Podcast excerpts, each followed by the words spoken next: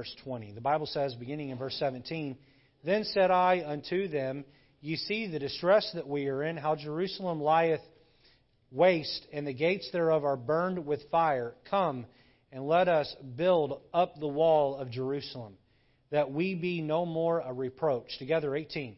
Then I told them of the land of my God, which was good upon me, as also the king's words that he had spoken unto me. And they said, Let us rise up and build. So they strengthened their hands for this good work. But when Sanballat the Horonite and Tobiah the servant, the Ammonite, and Geshem the Arabian heard it, they laughed us to scorn and despised us, and said, What is this that ye do? Will ye rebel against the king? Then answered I them, and said unto them, The God of heaven, he will prosper us. Therefore we his servants will arise and build. But ye have no portion, nor right, nor memorial in Jerusalem. Again, our series is Stand with Commitment, and sermon number two in the series is A Tongue That Is Persuasive. Last week we looked at a heart that is principled. We talked about having a heart that is principled. We looked at the five, uh, uh, five principles of commitment. And this week we're going to look at the idea of a tongue that is persuasive. Let's pray. Lord, as we endeavor to understand the subject matter this morning, would you help us to set aside the cares of this world, the concerns of this world, the hardships that we're going through that would distract us, shopping lists and memos and agendas and schedules? May we put all that to the side for just a few minutes. Lord, may we honestly just forget about the clock and be focused on your word. And Lord, may you uh, work in each of our hearts and lives. And would you help us to double down on our commitment to take a stand for Jesus, to take a stand for you? Thank you for standing for us and going to Calvary to die for us and paying for our sins on the cross and standing when it was inconvenient and being committed to us, Lord. Help us to return the favor. In Jesus' name, amen. You may be seated. Psalm 19, verse 14 tells us, Let the words of my mouth and the meditation of my heart be acceptable in thy sight, O Lord, my strength and my redeemer. Let the words of my mouth. I, I want to say here, by way of introduction, that I am passionate about a lot of things. I'm passionate. I'm passionate. There are things I'm very passionate about.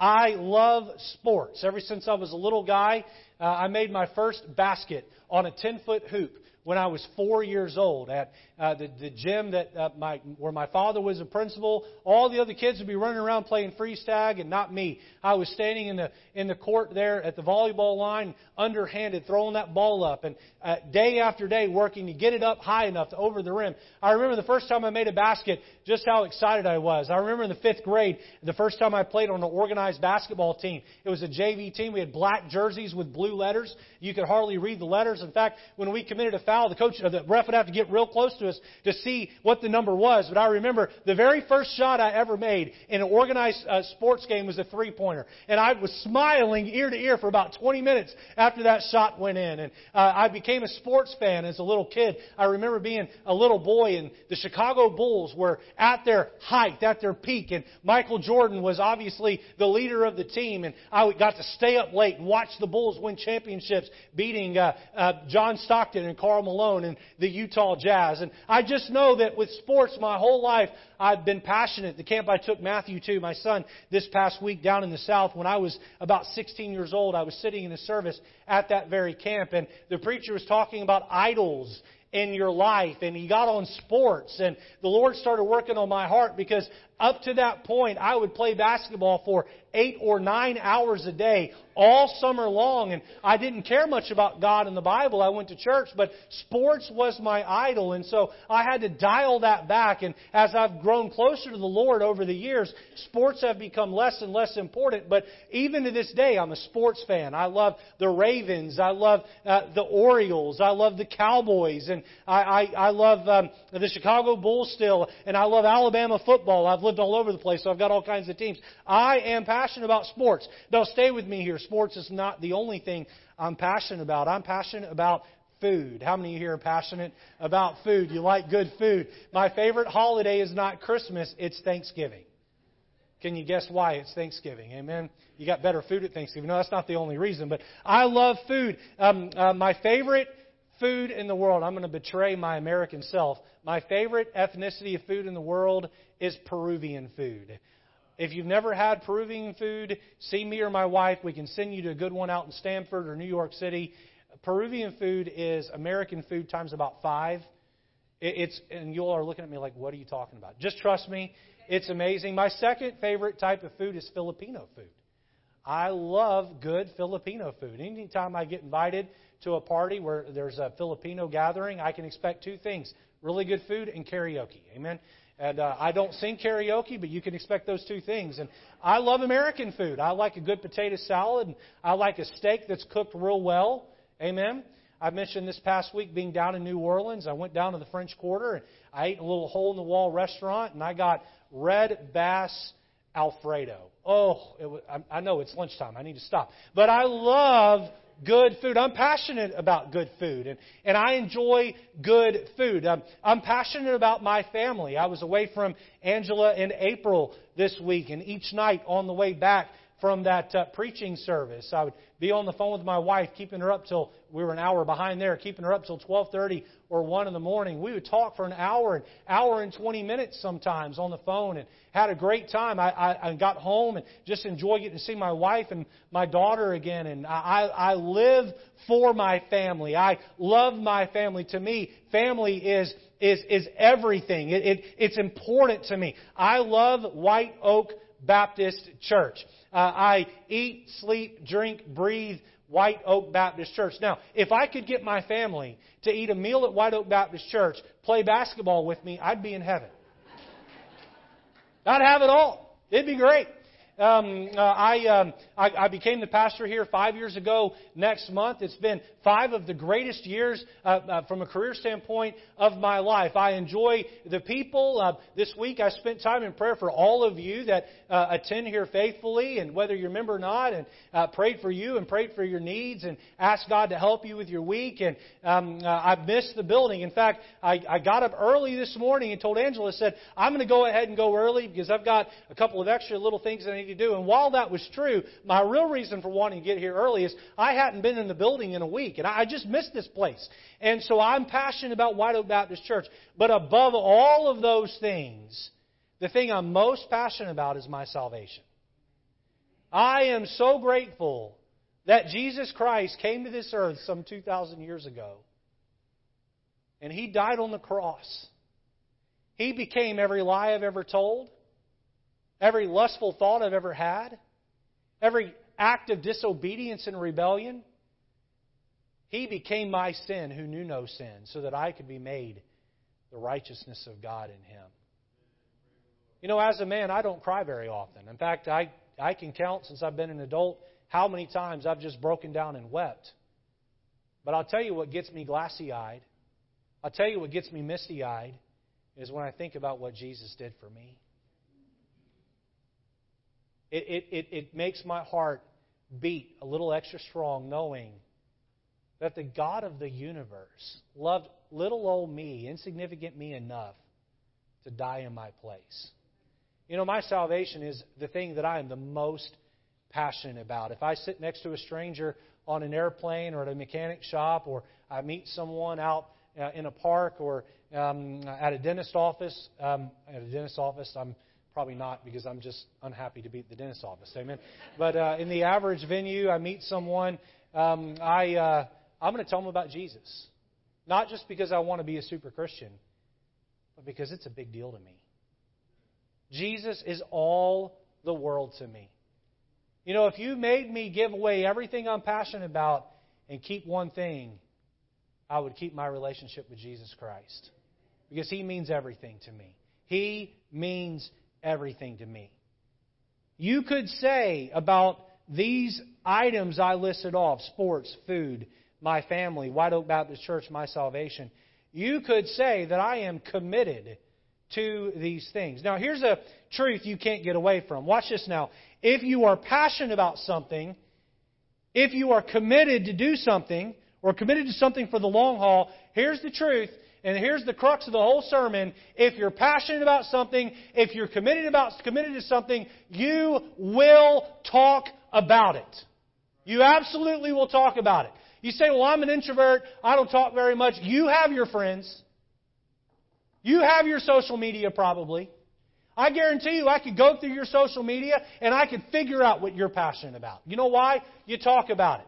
Uh, I could uh, sit your friends down and interview them and say, hey, what's such and such passionate about? Well, what are they committed to? And what you're passionate about, what you're committed to, those are the things you talk about. Furthermore, if you are truly committed to something or someone, uh, that, then you can't be talked out of it by others. You cannot be persuaded against something that you're passionate about. I share things I'm passionate about in a positive light, but can I tell you something I'm passionate about in a negative light? I hate sauerkraut and tomatoes. Hate them. Now, not stewed tomatoes, raw tomatoes. I, I won't eat it. I've, I've been this way since I was a little boy, especially tomatoes. I put tomatoes above sauerkraut. If, if you were going to torture me, feed me tomatoes, breakfast, lunch, and dinner, that would, that would torture me beyond all get out. You know something? You are never going to persuade me to like tomatoes. No matter what. No matter how you put it in something, I, am going to taste it, I'm going to spit it out immediately. I, I hate it. You'll never convince me. Um, I'm a Baltimore Orioles baseball fan. Pray for us. We're terrible. We, we, we lose. We, we just got off a 14 game losing streak. Painful. And I'm committed enough to watch about the first six innings, and we're getting blown out. I just have to turn it off because I, I can't take it anymore. But you know what? Watch this. I will never, never be a Boston Red Sox or New York Yankees fan. You will never, ever, ever, ever, ever, ever. I would walk across broken glass. I would crawl across hot coals before I would do that. Really cute. When Matthew and April were babies, I'm five, four years old. Right before we moved up here, our pastor that was commissioning us out to come up here, he had Matthew and April come up on the platform, this big church, you know, seats 800 people, 1,000 people. And they're standing up there on the platform. They're just, you know, the age they were when we moved up here five years ago. And he gives them both a bag. And in that bag, they pull out an Orioles jersey. And he says, Put your right hand in the air and repeat after me I will never be a New England sports fan. And so they made a vow. Amen? So don't try to convince them either. Um, you know, when you're passionate about something, you cannot be persuaded against it because you're committed to it. Are you committed to the Lord? Can you be talked out of going to church? Can you be persuaded against sharing your faith? Can, you can someone come along and, and rattle your doctrinal cage enough to where it just causes total upheaval in your life and all that's thrown up in the air? The old adage is, He that is con, uh, persuaded against his will is of the same opinion still. If you're so locked in on something you cannot be persuaded off of it. I will add here that if a cause is both consequential and important enough to you, then you will also work to persuade others to come alongside of you and help. Now, um, uh, again, to give you an example of this, it, you may love tomatoes, and I hate tomatoes, and you sit there and think, what is wrong with your head? You don't like tomatoes. You, there's something. You're, something in your head is broken. The truth is, whether or not we eat tomatoes is inconsequential. Right? And so I'm not going to sit down and convince someone to not eat tomatoes. I did my kids when they were little, to my wife's dismay. Amen? Uh, no, I'm teasing. But I will sit down and try to persuade someone of something that is consequential. You know what's consequential? My faith. Because the Bible says that those who die in their sin will spend eternity in hell.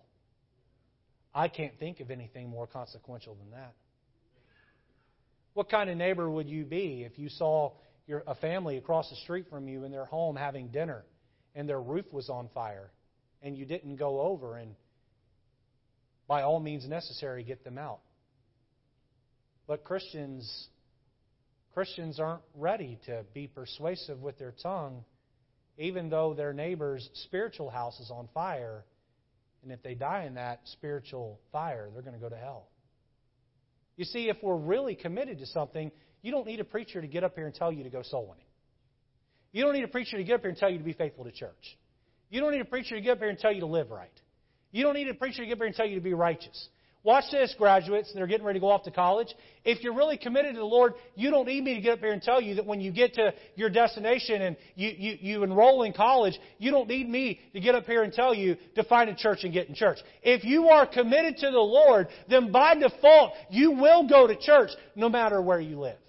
You will do right no matter what the cost. You are committed. You are passionate. And you know what? That's what we find with Nehemiah.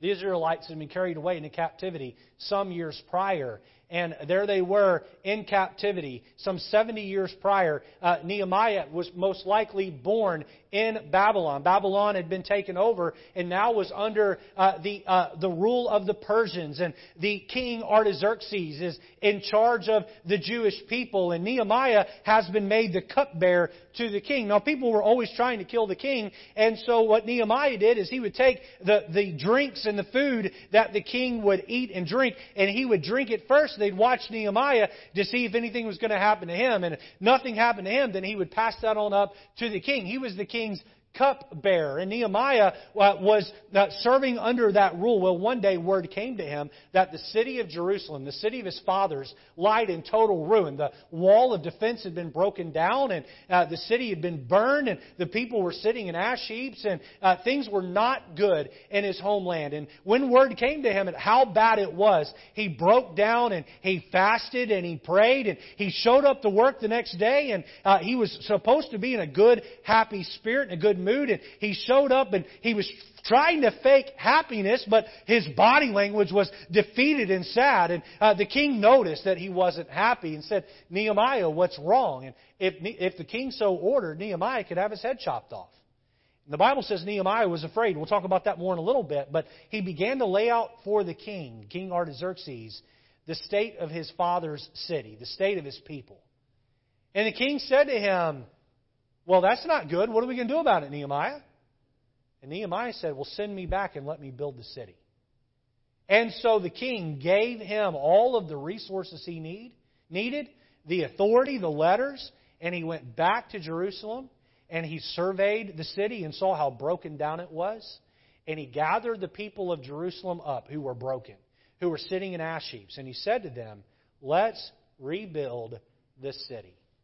And they all pitched in and even though there was some, um, there was some opposition, even though there were some struggles, Nehemiah used his tongue to follow through on a commitment to love his nation.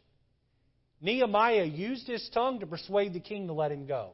Nehemiah used his tongue to persuade the Israelites to build the wall. Nehemiah used his tongue to stay off Sanballat and Tobias. Uh, Nehemiah used his tongue in order to stand for what was right. He used his tongue in order to show his commitment. And my friend, if you are saved today and you want to stand for Jesus with all your heart, you want to live for the Lord with all your heart, then you must use not only a principled heart, but you must use a persuasive tongue in order to stand for the Lord. I propose that those who are saved by God's grace are called to be ambassadors to the rest of the world on behalf of heaven and the God of heaven. Ambassadors, what do they do? They persuade those around them uh, in the direction of that which is favorable for their kingdom, for their country. While they persuade with their lifestyle, they also persuade with their lips. As Christians, we stand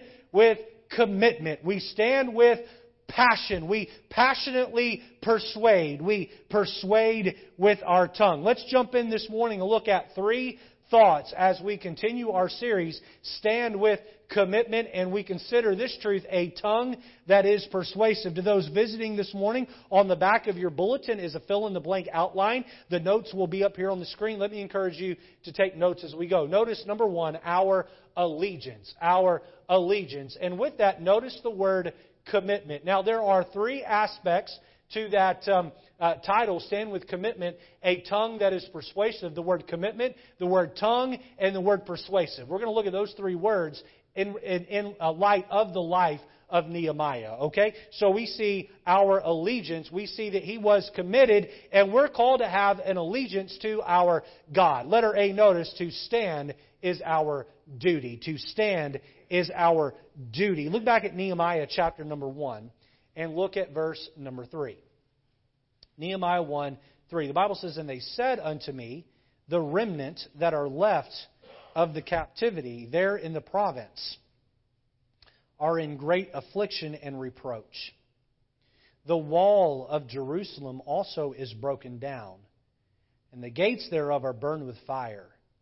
And it came to pass when I heard these words that I sat down and wept and mourned certain days and fasted and prayed before the God of heaven and said, I beseech thee, O Lord God of heaven, the great and terrible God, that keepeth covenant and mercy for them that love him and observe his commandments. Let thine ear now be attentive and thine eye open, that thou mayest hear the prayer of thy servant, which I pray before thee now, day and night, for the children of Israel, thy servants, and confess the sins of the children of Israel, which have sinned against thee. Both I and my father's house have sinned.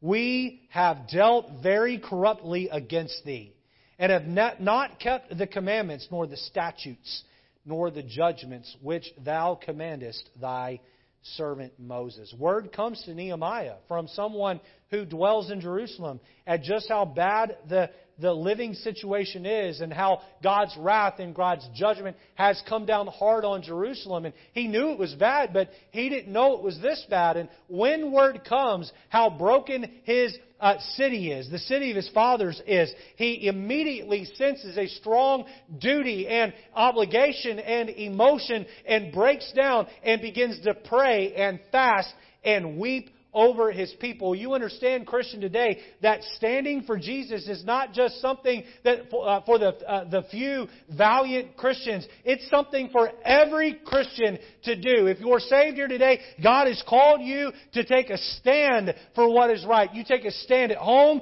You take a stand at work. You take a stand in the neighborhood. You take a stand in your voting. You take a stand in every way possible. Christians are called to stand. In fact, Ephesians chapter 6 Verse 13 says, Wherefore take unto you the whole armor of God, that ye may be able to withstand in the evil day, and having done all to stand. Why does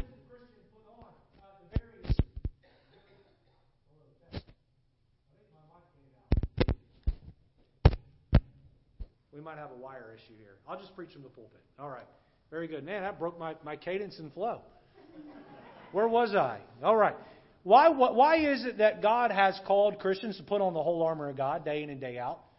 The breastplate of righteousness and the shield of faith and the helmet of salvation, the, the loins girt about with, uh, uh, with truth, the, the gospel shoes of peace, a feet shod with preparation of the gospel of peace, and the sword of the Spirit. Why are we called to do that? We're called to do that so that, watch this, we can stand against evil. It's our duty. It's our duty. It's not just something that you do when you feel like it. It's not just something you do on Sunday when you get dressed up and come to church. It's something you're to do on Monday and Tuesday and Wednesday and Thursday and Friday and Saturday. It's something you're to do in your conversations with your friends. It's something you're to do with what you post on social media if you choose to be on there. It's something you choose to do with the friends that you keep and uh, the acquaintances that you have and the parties that you attend. My friend, to stand for Jesus is not just something you do on Sunday to make yourself feel good. It is a lifestyle. To those of you getting ready to go off to a secular college, let me just encourage you plant yourself firmly in a gospel preaching church and be committed to that church. You need to stand for what's right. You need to be involved. Not just when you're home on summer vacation. You need to stand for what's right. Here, Nehemiah is living in a godless nation, around godless people. But when word comes that his city is broken, his allegiance is to his people. Letter B, we see to stand should be our delight. It's not only our duty, it ought to be our delight. Look down at verse number 8. Here we find again Nehemiah in the middle of a prayer. Remember, I beseech thee the words, the word that thou commandest thy servant Moses, saying, If ye transgress, I will scatter you abroad among the nations. But if ye turn unto me and keep my commandments and do them, thou there were of, uh, though there were of you cast out unto the uttermost part of the heaven, yet will I gather them from thence, and look here, will bring them unto the place that I have chosen to set my name there. Now these are thy servants and thy people, whom thou hast redeemed by the great power and by thy strong hand. O Lord, look here how he's delighting in God. I beseech thee. Let now thine ear be attentive to the prayer of thy servant. And the prayer, uh, I'm sorry, uh, let now I beseech thee. Uh, let now thine ear be attentive to the prayer of thy servant and to the prayer of thy servants who desire, look here, to fear thy name and prosper. I pray thee, thy servant, this day, and grant his mercy in the sight of this man, for I was the king's cupbearer. Why exactly did what uh, what exactly did Nehemiah say when he spoke to God? You know what he did? He went back into Solomon's prayer when the temple was dedicated, and he said, "Remember, Solomon asked that when these people are scattered among the nations, if they turn to you with a sincere heart, that you will restore them." He said, "I'm claiming that promise." God, I am delighting in you. Can I just say this? It sure is a whole lot easier to stand for what's right when you love the person you're standing for. I've had friends in the past that irked my nerves, got on my bad side, and then they got attacked. And I knew the attacks were wrong. And because I was a friend and I was obligated, I stood up for my friend. Can I tell you it's a lot easier to stand up for a friend that you like? Amen? Some of you will only stand for Jesus because the preacher gets up and beats you over the head and tells you to do it. Can I tell you, it's a whole lot easier to stand for Jesus when you're in love with Jesus Christ. Nehemiah was heartbroken, heartbroken, crushed over the status of his city. But you know, had he been like many Christians today, he would have just shrugged his shoulders. Well, I wasn't born there. I don't have any attachment to that place. Here's a phrase we hear all the time it is what it is. What can I do about it? I'm just the king's servant. I'm just a slave. Nehemiah said, I don't know what I can do about it, but I can pray. And I love my God, and I'm going to go back to my God, and I'm going to devote myself to Him even more and delight in Him. Now, again, this is graduation Sunday, and I don't mean to beat the graduates over the head, but I just, again, want to make another point here. If you're not willing to walk with God, then your Christianity is going to fall off real fast when you get to college. It'll be something that your parents do, but you don't do anymore. You have to make him yours. He's got to be yours. You've got to love him with your whole heart. To stand for the Lord should be our delight. Number one, our allegiance. Number two, notice our assertion. Our assertion. It wasn't enough for Nehemiah to simply fast and pray. It wasn't enough for Nehemiah to feel sad that the city of his fathers laid in ruins. God had put Nehemiah in a place of influence, and he would need to open his mouth and say something. Let me give you an A, B, and a C here. Notice the word risk. Risk. Look down at chapter 2 and verse number 1. Nehemiah chapter 2 and verse number 1. The Bible says, And it came to pass in the month Nisan, in the twelfth, uh, twentieth year of Artaxerxes the king, that wine was before him. And I took up the wine and gave it unto the king. Now I had been before time. Now I, watch this, now I had not been before time sad in his presence. Wherefore the king said unto me, Why is thy countenance sad, seeing thou art not sick? There is not this is nothing else but sorrow of heart. Look at this next phrase. Then I was very sore afraid. You see the risk here? He's sad in the king's presence, and, and he's scared. Because if the king's having a bad day, listen, these kings had absolute power. Absolute power. You, you woke up on the wrong side of the king, and the king woke up on the wrong side of the bed, and you happen to get on the wrong side of the king, he could order you imprisoned and then eventually ordered you dead. And so if the king just happens to be in a bad mood, Nehemiah's life could be at risk. for just being sad in his presence. Was Nehemiah committed to stand for what he saw was right? Yes. Parting of standing was speaking, even if it meant his head. Then Nehemiah gets to Jerusalem, and he has more what ifs he must face. Look at the risks here. What if the people of Jerusalem don't want to rebuild? What if the people of Jerusalem reject me? What if I try and rebuild the wall and fail? Nehemiah faced some risk, but since he was committed, he used his tongue and persuaded others to join in and help him. Look at 17 and 18. Nehemiah 2, 17 and 18. We open with this. Then said I unto them. Notice that word said. He's committed. He's passionate. He's using his tongue. He's being, pers- uh, being persuasive. He's being assertive.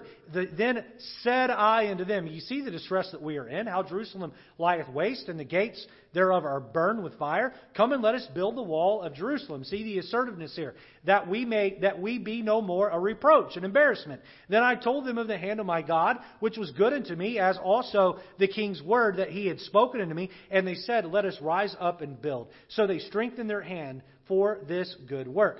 Uh, we're talking about risk. When we take a committed stand, we will always face risk. When we stand up while everyone else is sitting down, we stand out. Let me say it again. When you stand up while everyone else is st- sitting down, what's going to happen is not only are you going to stand up, you're going to stand out. You're going to stand out. And guess what? People don't like folks that stand out. You want to get criticized? Stand out. Be different. That's a sure way to make it happen. A lot of Christians aren't standing up for Jesus because they don't want to deal with the attacks of other people. So they just go along to get along. Nehemiah came to a place where the people had a defeatist attitude. How do you know they had a defeatist attitude? For 70 years, they had been sitting in ruins. And he came and said, Hey, enough's enough. Let's get to work. You know what they could have said? Nah, this is our new normal. Nah, they're just going to knock the wall down again. Nehemiah, you think you're something special coming from the king's palace with your nice robes and your horses and your decrees? Go back where you came from. They very well could have said that. But Nehemiah said, I don't care about the naysayers.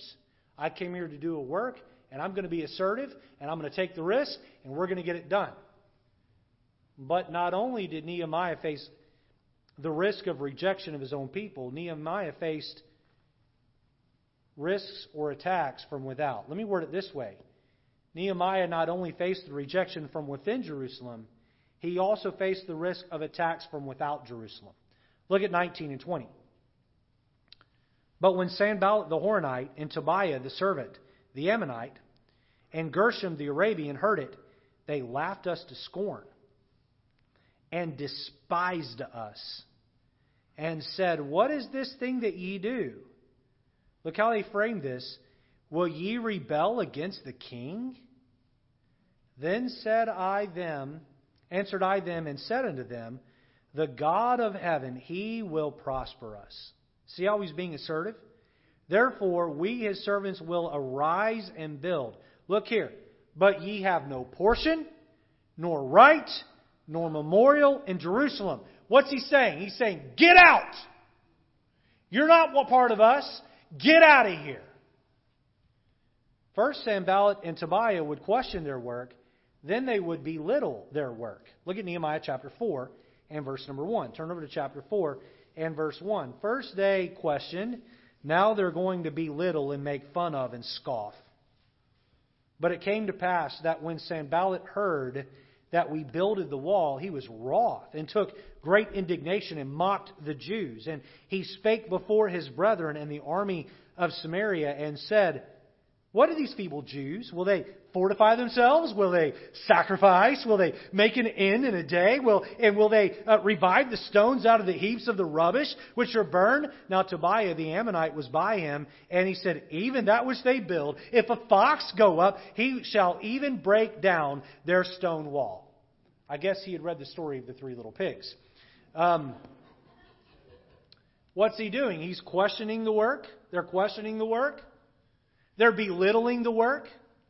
And when that didn't happen to, to, to, serve their purpose, they turned and decided to threaten the work. Look down at verses 7 and 8.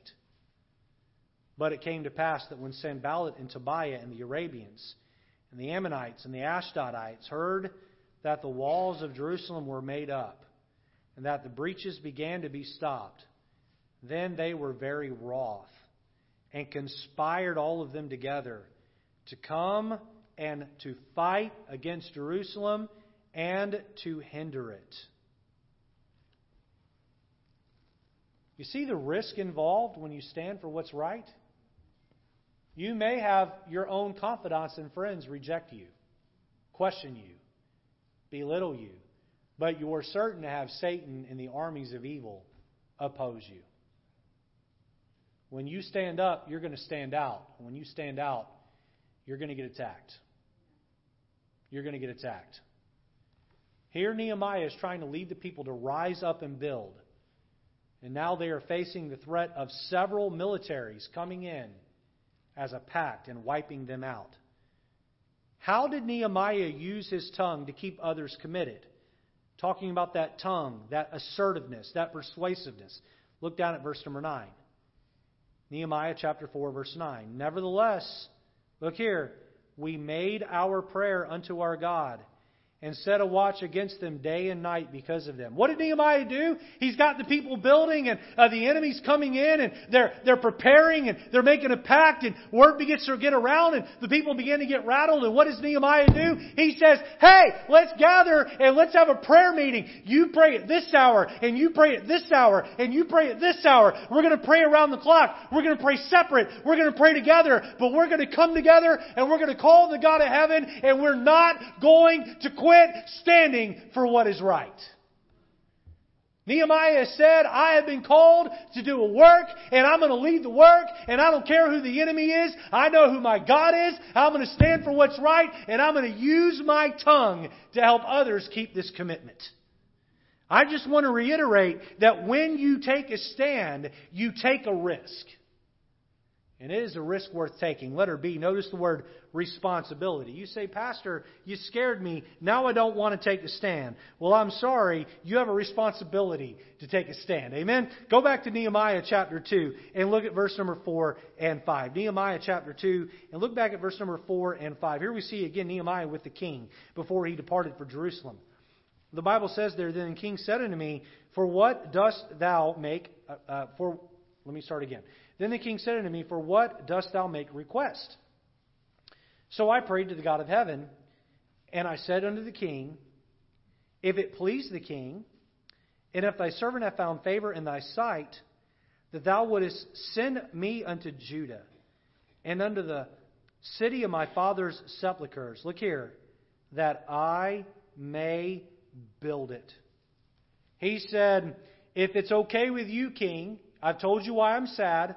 Let me go back and let me take a stand for what's right and let me help put my father's city back in order. Look down at Nehemiah 2:18. Nehemiah 2:18. Here we see Nehemiah. He's already ridden around the city and observed the damage. He's on his own. He's come back. He's gathered the other Jewish men around him and the leaders that are sitting there in, in rubble. And look at verse 18. He's got them around him. He says, Then I told them of the hand of my God, which is good unto me as also the king's word, that he had spoken unto me. And they said, They said, Let us rise up and build. So they strengthened their hand for this good work. You know, Nehemiah felt a strong obligation not only to love God, but to go back and rebuild Jerusalem. Watch this. He felt a strong obligation to stand up for the Israeli kingdom. Do you know that you and I have been called to take a stand for the kingdom of heaven? What's Matthew 6:33 say? Say it with me if you know it. Ready? But seek ye first the kingdom of God and his righteousness, and all these things shall be added unto you. Seek first my own kingdom, building my own name, having my own wealth, having my own prosperity, having my own success, making myself a big deal? Oh no. Am I supposed to build the kingdom of the corporation I work for and see some great success there? By the way, you have a job, work hard at your job. Amen? You ought to you ought to be loyal to your company. Now, not loyal to your company over God, but let me say this the first kingdom in your life that you ought to build is the kingdom of heaven. You're to seek that first. You're to put that first. You have a responsibility to stand for Jesus. You have a responsibility to love him. Are you committed in your stand for Jesus? Are you using your tongue? Are you being assertive? Are you putting out there what you believe? Are you helping to build the kingdom of heaven? Letter C. Notice the word reward. Look, at, look down at Nehemiah chapter 3. Nehemiah chapter 3 and verse number 1. So we see Nehemiah is committed to Jerusalem, committed to the kingdom of Israel. He convinces the king to let him go. He's assertive, uh, uses his tongue, and then he goes and he, he gathers them into Jerusalem and he's assertive. He uses his tongue. We see the risk that he took. We see the responsibility that he felt. And here we see in chapter 3 that his commitment, his assertiveness is paying off. Look at verse 1. Then um, Eliashib the high priest, priest rose up with his brethren, the priests, and they builded the sheep gate. Look down to verse 2. And next unto him builded the men of Jericho. And next to them builded Zaccur, the men of Imri. Look down to verse 3. But the fish gate did the sons of uh, Hassan, Hassenaah build. I could go on down and read all through chapter 3. Person after person after person to their part. Watch what happened here. It standing for what was right and rebuilding the city became contagious. First, the high priest built a portion of the wall, and then someone else stepped up and built a portion of the wall, and then someone else stepped up and built a portion of the wall, and before you know it, uh, it's become contagious, and Nehemiah is leading the charge. He's making sure they have the uh, resources. In fact, other Jews are coming, if you read this book, out of other cities and coming in and helping to rebuild the wall, and portion after portion after portion. Many hands make light work. All of these people are rebuilding the wall of defense and the gates that make up the wall, little at a time. Nehemiah's risk is paying off. Nehemiah's sense of responsibility is paying off. And now he gets the reward. Look down at chapter 6 and verse 15.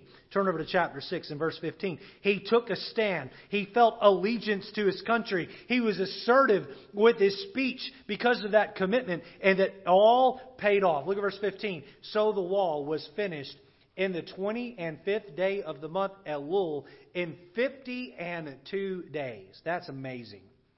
And it came to pass that when all our enemies heard thereof, and all the heathen or unbelievers that were about us, saw these things, they were much cast down in their own eyes, for they perceived that this work was wrought of our God.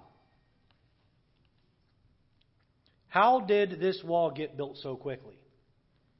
Nehemiah saw a need and he committed himself.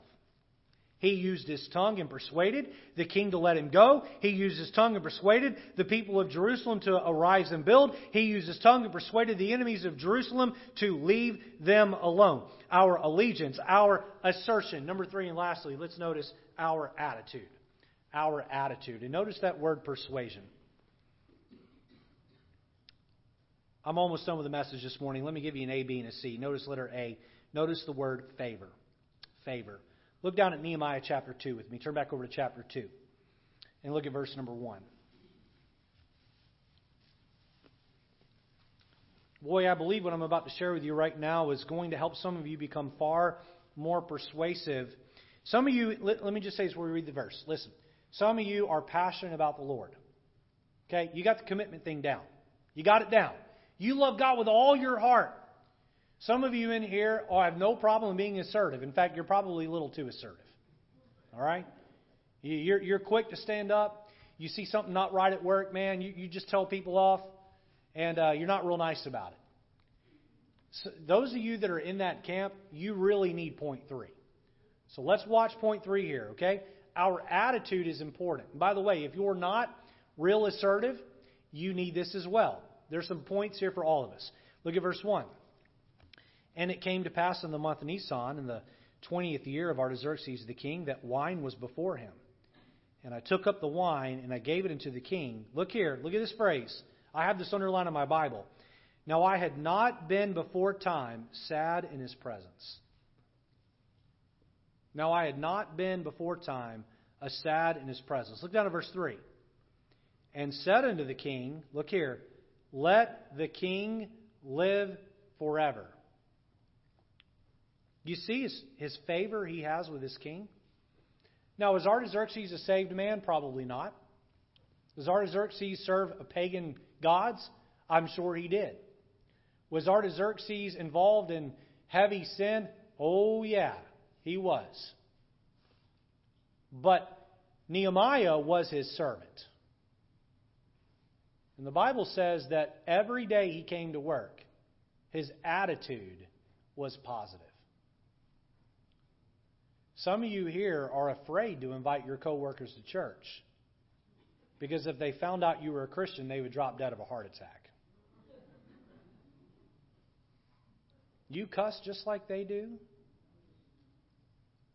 You talk bad about your husband or wife just like they do?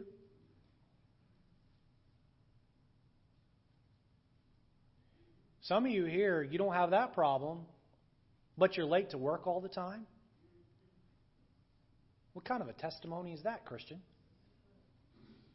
You're playing Candy Crush in your cubicle? See how I alliterated that? You like that?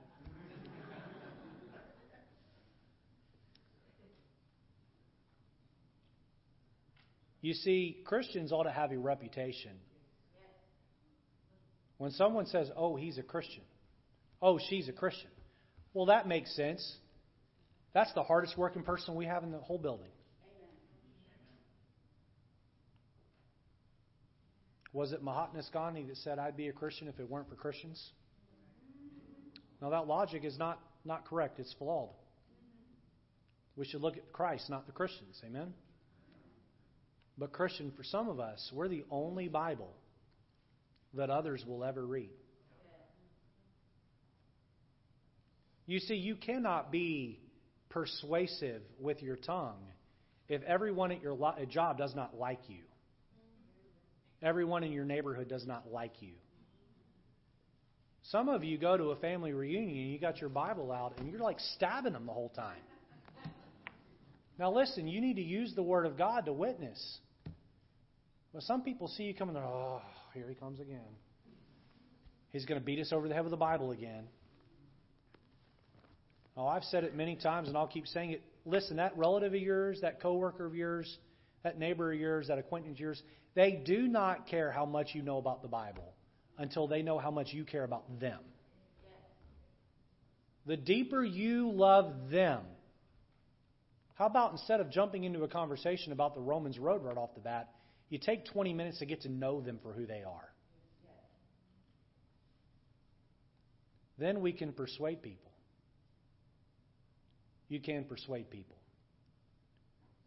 Uh, Proverbs 16:7 says this: When a man's ways please the Lord, he maketh even his enemies to be at peace with him. How about Romans 12:18? If it be possible, as much as lieth in you, live peaceably with all men. Letter B, notice the word fervency. Having an attitude of fervency. No, I don't have a scripture passage I'm going to read to you in this point, although you can find what I'm going to share with you out of Nehemiah 1. There is no question that Nehemiah was fervent in his love for his homeland and the well being of that homeland. Watch this now. There are two forms of spiritual fasting in Scripture. Two forms. Watch this. This is, this is important. I know it, it's 12 o'clock. I'm almost done. Hang with me just a few more minutes. Give me your attention. The first form of fasting is when we intentionally deny food or something else our flesh enjoys for the purpose, spiritual fasting now, for the purpose of reading our Bible and praying and walking with God. Okay, you might skip lunch and go in your go into your car during work and pray instead. right? You may decide to get off Facebook for a month or all social media for a month and take the time you were, is wasting the right word? You, using on social media and you use that to walk with God instead. All right, you're making you're making a mental choice. But there's a second deeper form of fasting. And this is when something is so troubling in our life, we lose our appetite. And we go to the Lord in prayer. You see, Nehemiah was so passionate about God in Jerusalem that when he got the news, he lost his appetite. He had no desire to eat because he was that fervent for his God. America needs Christians to look at the immorality of this country and be so heartbroken by it that they don't have to reject food. They lose their appetite. And they fall on their face and they pray. And they say, God, how can I get involved? How can I make a difference? This church, your family, your family needs someone in it who will consider the lost souls within your family and be so crushed by the fact that they're not saved and they're hell bound that you lose your appetite because that burden becomes so heavy and you fall to your knees and you say, God, I don't want to eat. I want my family to be saved. We need Christians here who are so fervent for the Lord that fasting and praying becomes a regular part of their life. Oh, there's nothing wrong with making a mental choice to fast. Most of the fasting I've done my life has been in that vein. But occasionally we need a Christian who is so fervent toward the Lord, so committed to the Lord, that when they open their mouth and speak, that fervency flows forth. One last thought here before I give you letter C. When Nehemiah spoke to the king, he spoke with energy. It came from his heart. It wasn't, well, King, if, if, if you're up for it and it's not too inconvenient for you, you know, I, I wouldn't mind going over to Jerusalem and, you know, maybe seeing, uh, probing for a building committee, seeing how interested the people are. Oh no, Nehemiah was like, look, I need to go there right now. You, if you can, please let me go and I will build that wall. You see the fervency that he spoke with? Letter C, lastly, notice the word fortitude and our attitude. You will become far more persuasive if you have favor with your friends, your coworkers, your family. You will become far more persuasive if you become passionate about what it is that you believe. You will become far more persuasive if you'll get a backbone about yourself. Turn over to Ephesians chapter 6. We're done with this. Look at verse 11. Ephesians 6 is our, Ephesians 6:13 is our theme verse for this year. We'll get to that here in our reading. Look at verse 11. And let's read down through verse 14. When I pause, I want you to read the next word. All right, let's read with some fervency this morning. Amen. Put on the whole armor of God that ye may be, may be able to against the wiles of the devil, for we wrestle not against flesh and blood, but against principalities, against powers, against the rulers of the darkness of this world, against spiritual wickedness in high places. Wherefore, taking you to the whole armor of God, that ye may be able to withstand in the evil day, and having done all to. What's that next word? Therefore, having your loins girt about with truth, and having on the blessed breast plate of righteousness. The best plate is the breastplate. Amen. God is calling soldiers, Christian soldiers, who will stand, withstand, stand, stand. Four times in just four verses. Stand, withstand. By the way, if you want to withstand, you better stand. Uh, stand, withstand, and stand for the cause of Christ. I'm just going to tell you this evening the darker this world gets, the better you better be at having a backbone. If you're going to stand for Jesus, you're going to face an onslaught from the world, your own flesh, and the devil. You must have a backbone. You must stand on purpose. You cannot be detoured. You cannot throw in the towel and quit. when things get when things get tough. I, I want to ask you three questions by way of closing this morning. And I want you to look at your own heart as I ask these questions. The first question is this Where is your alliance? Allegiance, rather. Where's your allegiance? Are you half in and half out on God? Especially the youth in the room, listen to me. You ready to go off to college? Mom and dad's faith isn't going to work anymore. It's got to become yours. Are you are you loyal to the name of Christ who saved your soul? There are many Christians here, you want a comfortable form of Christianity. Cross bearing is not comfortable. Are you loyal? Do you have allegiance for Christ? Question number two. You said, okay, I said yes to that one. I'm committed. Okay, then this question's for you. Are you assertive? Are you using your tongue to persuade others for the kingdom of heaven? Is it obvious that you're passionate about God? Question number three How is your attitude? Have you gained favor with the world around you? Are you fervent in your stand? Does your commitment to the Lord have a backbone? Will you stand for Jesus? Are you committed to the cause of Christ? Are you using your tongue to persuade others to stand with you? Let's have our heads bowed and eyes closed this morning. Every head bowed, every eye closed. Oh, I guarantee you, you're talking about something. I guarantee you, I get you in a conversation, I can figure in about five minutes what you're passionate about. Would you get on to the topic of your faith within that five minutes? Or were you distracted with things that are going to burn up with a fervent heat one day? Those of you that are committed, are you using your tongue to let others know? How many here would say, Lord, uh, Pastor Lejeune, something in the message today, the Lord touched my heart? Something in the message today, the Lord is working on my heart. Pastor, pray for me that me and God will get this thing fixed and straightened out. If that's you, would you raise your hand? Something, something today that was said or read in Scriptures. God's working on my heart. I see your hands. You can put them down. How many here today would say, Pastor Lejeune, there was a day and time in my life I put my faith and trust in Jesus Christ to be my Savior. I know that I'm going to heaven not because of who I am or what I've done. I'm going to heaven because I turned to Jesus. What he did on the cross, his resurrection from the dead. I turned to him. I called on his name by faith, and he saved me. If that's your testimony, would you just slip your hand up right where you are? I can think back to a time when I put my faith in Jesus. Here's my hand of testimony.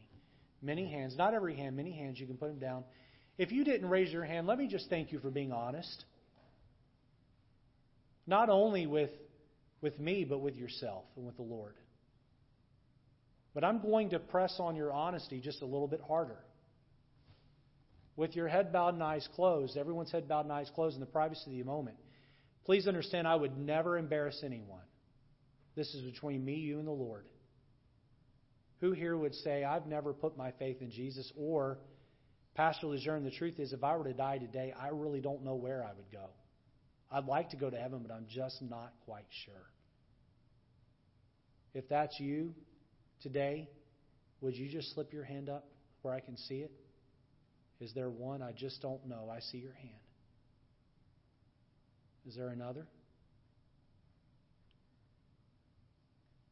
My friend, if you raise your hand in just a moment, we're going to have a gospel invitation.